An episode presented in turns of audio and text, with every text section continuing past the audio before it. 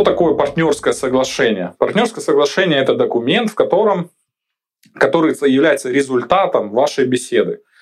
Сейчас можно скачать кучу, а, кучу соглашений в интернете, примеров, но это кто-то пережил, кто-то написал, и то, что там написано, не обязательно оно будет откликаться вам. То есть, и вы должны это обсудить с партнером. Если вы просто принесете и скажете, вот партнерская, а, да, все, давай, окей, подписали, погнали. Потом, когда возвращаемся, он скажет, слушай, да что-то там было, там доли какие-то, еще что-то, я не так хотел вообще это. Ну, ты принес, я подписал, ты же вроде нормальный. Нет, вот э, смысл этой процедуры это в том, чтобы вы... То есть документ без разговора смысла не имеет. Разговор здесь важен, но вот разговор без документа тоже а, не имеет законченности, потому что очень важен вот этот факт подписания, это такой ритуальный момент. И в партнерском соглашении описывается несколько блоков вопросов, которые нужно обсудить. И мы сейчас по, этим блокам вопросов пройдемся. Первое – это видение ценности компании.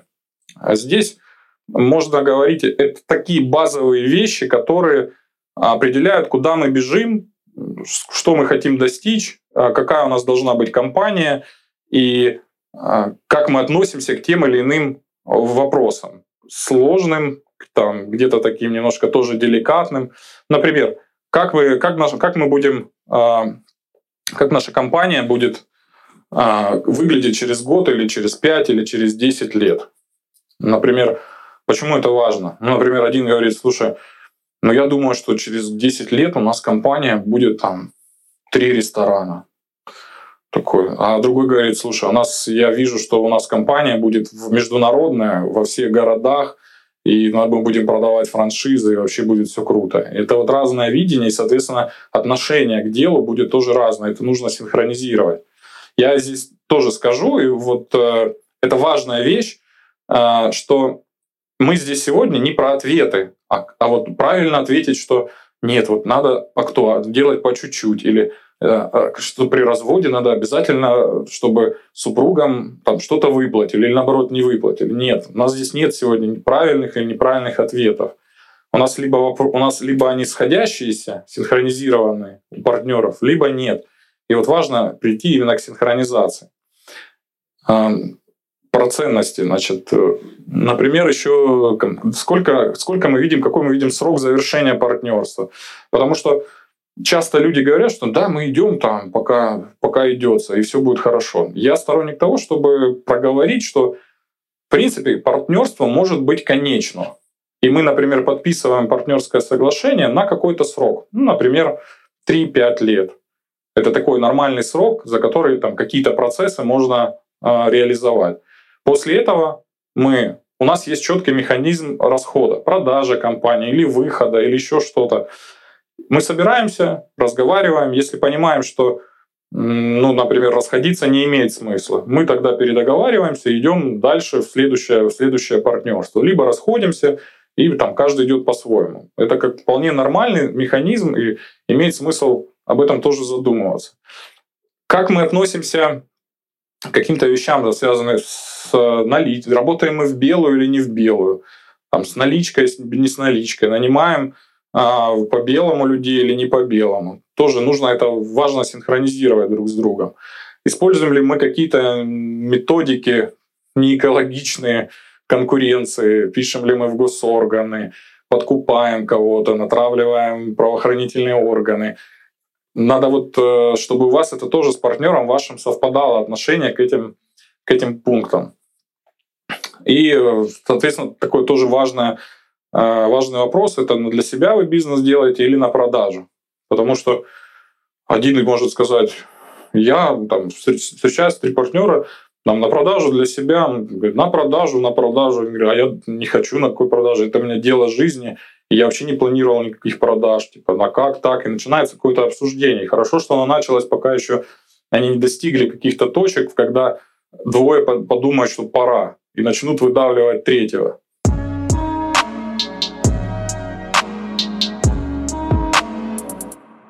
Следующее, о чем хочется поговорить, это роли партнеров и их ожидания друг от друга. Что такое роли? мы в своем партнерстве, ну вы в своем партнерстве, можете а, одновременно выполнять несколько, несколько ролей. А, роль совладельца или владельца, роль руководителя и роль исполнителя. Ну, например, я в своем, в своем партнерстве частично выполняю все три роли. Например, когда э, я думаю о том, там, куда нам развиваться, где привлекать какие-то инвестиции, куда нам лучше двигаться, какую-то стратегию, да, то это роль владельца. Вот. И какая-то роль у меня руководителя. То есть я какими-то сотрудниками, например, а, там, своим ассистентом, еще кем-то, я ими управляю. Да, или, например, управляю как руководитель проекта какими-то проектами. То есть эта роль руководителя тоже есть. И, например, когда я провожу партнерские сессии, я исполнитель. То есть я сам их провожу, сам веду, значит, я исполнитель. У кого-то может быть э, только одна роль. Например, вот как при вашем примере, спящий инвестор зашел, есть только, только инвестиция, ничего особо внутри не делаю, все. У кого-то роль там может быть только исполнитель. Например, собрались э, два архитектора, начинают работать, и они оба работают. И они, по сути, и руководители, и, ну, они, наверное, и руководители, и владельцы в том числе, но большую часть у них они исполнители, потому что они делают заказы, выполняют. Я здесь распределил некий функционал, который относится к каждой из этих ролей. А, их несколько, в принципе, вот там управление, структура, бизнес-процессы, непосредственно выполнение, привлечение инвесторов – это те вещи, которые вот в каждой, находясь в каждой роли, мы можем выполнять. Что нужно сделать для того, чтобы вам определить роли и что ваш партнер ожидает от вас, как вы видите? Потому что очень часто происходит, что партнер не думает, что они должны делать что-то, а другой партнер считает, что он там не должен это делать. Упражнение заключается в следующем. Вот Антон, Даша и я, мы решили делать партнерство. Что мы делаем? Я пишу про себя, как что я думаю, что я должен делать в этом партнерстве. Прописываю, например, маркетинг, там, продажи, вот я. В это время Даша, ну сейчас не надо писать, я просто так на примере рассказываю. В это время Даша и Антон пишут у себя про меня, что они думают, что я должен делать в этом партнерстве. Потом мы вскрываемся, и я говорю, вот, ребята, я должен делать маркетинг, продажи. Они говорят, Антон говорит, слушай, а у меня еще написано, что ты финансами должен заниматься. И у Даши написано, что я финансами должен заниматься. Я такой, о, финансы. Ну, как бы давайте, ладно, буду заниматься финансами. Потом мы то же самое делаем по каждому. И в итоге у нас а, определяется такой перечень ролей, и мы добавляем к нашим ролям роли, которые нам подкинули. Ну, это не, про, не роли, а уже функционал, который нам подкинули наши партнеры. Мы его согласовали внутри. И вот э, в итоге у нас синхронизированы вот эти ожидания по функционалу. Э, это упражнение можно сделать для действующих партнерств таким образом, что если партнерство уже существующее, то у вас некое есть текущее состояние, то есть что есть сейчас. И вы это все прописываете как сейчас. Да, ну, например, никто, ну там. В этом смысле вот, это, вот эти схемы, да, интересно сверяться с какими-нибудь схемами, что ну, где, например, а, вы сделали это упражнение, расписали, а потом посмотрели схему, а там еще, например, что оказывается есть бюджет, оказывается есть там маркетинг, а у вас как бы этим никто не занимается. И вы такие думаете, так, надо нам это тоже что-то делать, или привлекать кого-то, или сами делать. И вот это упражнение можно сделать в следующей итерации, что, мы, что будет, то есть что мы планируем, как мы хотим, чтобы было. То есть мы сейчас написали, что, допустим, допустим, я думаю, что я сейчас занимаюсь маркетингом и продажами, Антон думает, что я еще сейчас занимаюсь пиаром, а я им типа не занимаюсь. Вот. А, допустим, мы делаем, что будет. И тот же Антон, например, говорит, пишет, что а я хочу, чтобы Сергей вот там маркетинг, продажи, пиар и еще, не знаю, там, обучением, обучением занимался. Вот, то есть некая перспектива, или там у нас новый проект, вот мы хотим, чтобы он там еще новые проекты открывал, или там новые продукты запускал. И вот э, можно сделать еще некое перспективное такое упражнение планирования ролей и ожиданий. Исходя из этого упражнения, у нас мы приходим к порядку принятия решений. Потому что очень важно э, не, приход, не приводить к тому, чтобы были конфликты, когда мы начинаем принимать решения по одному или тому, по какому-то вопросу. Какое мое предложение? И желательно так сделать, что Вот вы, когда этот функционал для себя описали и согласовали, каждый из вас должен поставить звездочку напротив того пункта, который вы считаете, что вы принимаете окончательное решение по этому вопросу. Вы эксперт в этом вопросе. Ну, например, я там думаю, что я эксперт в юридических вопросах в нашей компании. Я там ставлю звездочку, или, например, там в маркетинге звездочку. Антон ставит звездочку, что он эксперт, там, не знаю, в логистике, наверное, да, и в продажах, например. Вот. Потом мы это тоже вскрываем и смотрим, где у нас пересекается. Если я поставил звездочку в продажах и Антон, то, соответственно, это потенциальная ситуация нашего возможного конфликта. И мы тогда должны обсудить, что именно кто из нас делает в этом функционале. Для чего это нужно? Мы потом кладем вот э, этот выбор в основу принятия решений. Потому что э, вот эти всякие истории с долями, там, а сколько у нас там, 50 на 50, значит, решение там обоюдное, мы там договоримся, все. Вот это плохая штука, так не надо делать. А, вы определили, кто из вас эксперт. Если вопрос возникает в компании, что, допустим, по маркетингу, там, какую маркетинговую компанию, маркетинговую, например, маркетинг, маркетинг, почему я так хочу про маркетинг, это, наверное, моя боль, я про него, про него постоянно говорю. А, например, хочу какую-то маркетинговую, опять сказал, маркетинговое агентство да, взять. И я в нем разбираюсь, и, соответственно, там, я понятно, что это не значит, что не надо ни с кем обсуждать. Обсуждаем. Но решение потом принимаю я едино, единолично, если я эксперт в этой области. Если мы где-то пересекаемся, то у нас там будет другой механизм принятия решений. И вот таким образом мы определяем пул решений, которые принимает каждый из нас единолично. То есть у нас будут первое это единоличные решения, где каждый принимает решение по своему функционалу. А, будут решения единогласные.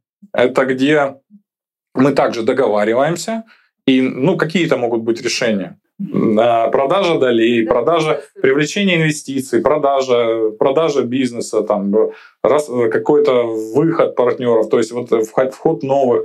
То есть какие важные там, назначения, например, генерального директора, там, будет ли совет директоров или не принятие решения. Вот эти вопросы, они имеет смысл их принимать единогласно. И мы это, соответственно, тоже прописываем.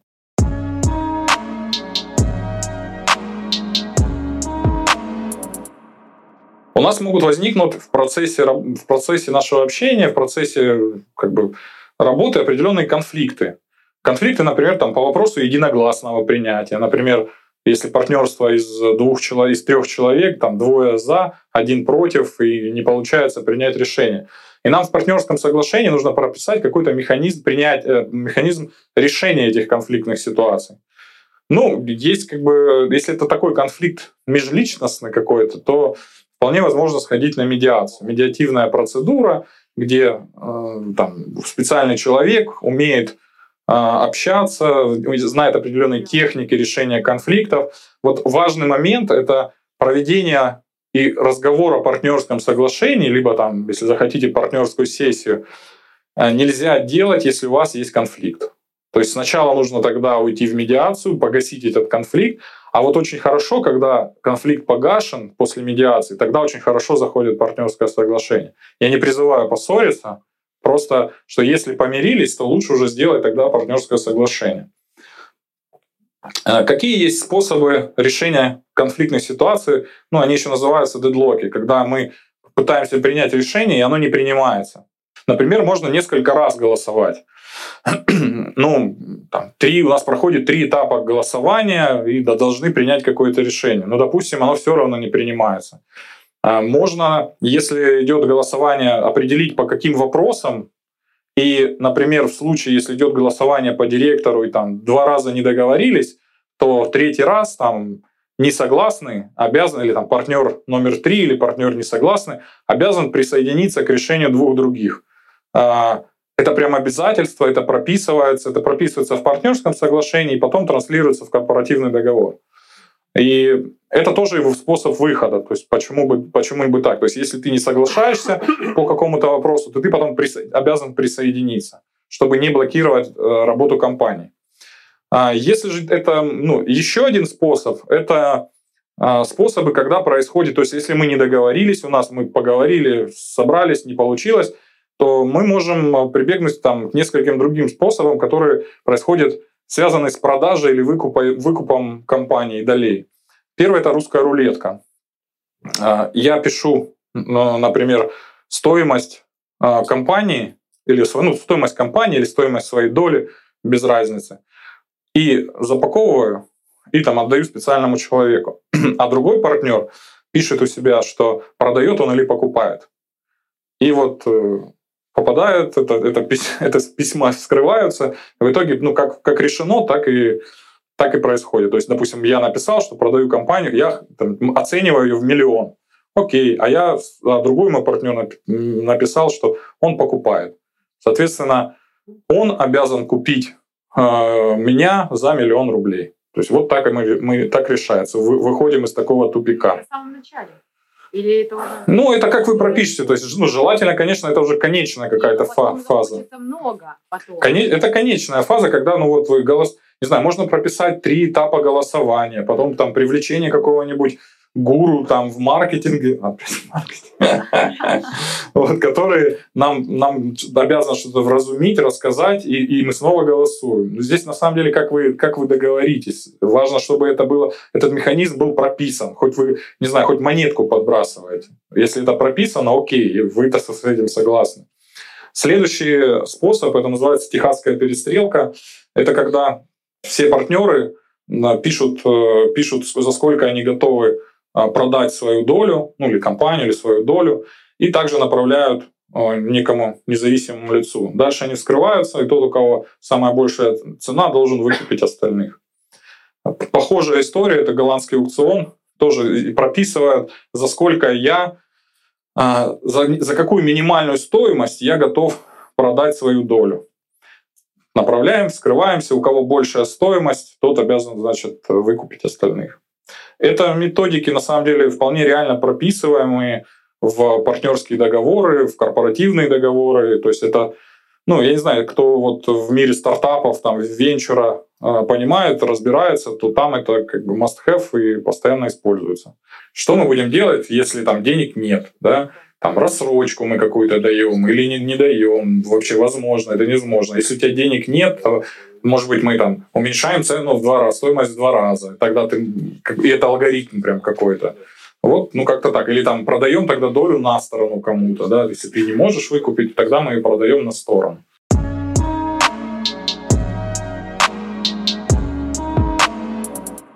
А, следующий пункт – это вклад ресурса каждого в компанию. Что я под этим понимаю? А, есть теория такая нескольких видов ресурсов. Это социальный, человеческий и экономический. Ну, под экономическим, как думаете, что это, что может быть? А, ну, да, например, ну, деньги. Деньги, ресурсы, здания, земли, дома, оборудование, ну, то есть то, что-то связанное с деньгами. А, человечески это моя экспертиза, мое время, которое я буду тратить, готов, тратить, готов в этой компании проводить, что-то делать. Там, дальше мы выходим, сколько оно стоит и тому подобное. Ну, то есть это непосредственное участие во, вре, во временном эквиваленте в, в этой компании. И социальный — это мой нетворкинг, мои связи, мои связи там, с какими-нибудь государственными структурами, мои социальные сети, раскрученный Инстаграм и прочее, прочее, что тоже может быть неким для какого-то бизнеса, это может быть очень важным элементом, который там, поможет, ему быть, э, поможет ему развиться. Что мы делаем? Это такое упражнение, которое, которое позволяет оценить, э, насколько каждый, каждый ресурс, каждый, э, каждый вот этот капитал, он, насколько мы его оцениваем. Мы сначала оцениваем, насколько мы считаем, каждый капитал в нашем бизнесе имеет свой вес. Например, ну, можно разделить все поровну, но не всегда это правильно. Например, если это какая-то торгующая компания, занимается там, что-то закупает, перепродает, то для нее важен, наверное, оборот и деньги на оборот. Соответственно, мы садимся, я пишу, например, что экономический капитал в нашей компании типа 70%. В это время мои другие партнеры пишут тоже сколько они думают, что в этом как-то... Но если двое, тогда просто будет решение, для меня решение мое 70, это значит у второго 30. Ну, как бы получается, что каждый из нас пишет про этот капитал, сколько он думает, считает, что он в нашем бизнесе этот задействован капитал. Потом то же самое про экономический, то же самое про человеческий. Потом это разделяется на количество, и у нас появляется некий средний вес этого капитала. Ну вот в данном случае это 0,4, 0,33, 0,33. Вот. Потом я сажусь, но это уже как бы упражнение происходит дальше, про доли, про распределение долей мы дальше поговорим, но раз уж файл есть, то чуть-чуть закину вперед. То есть мы определили э, вес капитала, потом мы определяем, я сажусь и пишу, допустим, сколько я считаю про себя, что я буду экономически вкладываться в этот проект. Ну, там типа наполовину, 0,5. И другие пишут про меня, сколько они думают, что я должен вкладываться. Таким образом, мы тоже получаем по каждому среднее значение, умножаем на вес и получаем в итоге некие доли, которые такие справедливые. И если видим, что, допустим, у меня получилось, я там вкладываю немного денег, а, как, там, не знаю, 8 часов в неделю, и у меня там практически нет социального капитала, то я, соответственно, у меня получилась какая-то доля, там, не знаю, там 0,2. Ты такой, блин, ну вроде не прикольно, хочется побольше. Окей, что ты можешь сделать, что ты можешь дать? Давай я тебе вкину, я работать сильно не хочу там, давай я тебе вкину денег еще. Окей, увеличиваем количество денег, ну там в процентах, и у меня доля становится там 0,3, например. Окей, все, договорились. И вот ну, как бы такое упражнение тоже можно сделать. Оно позволяет и определить вес каждого капитала и определить в дальнейшем такие справедливые доли.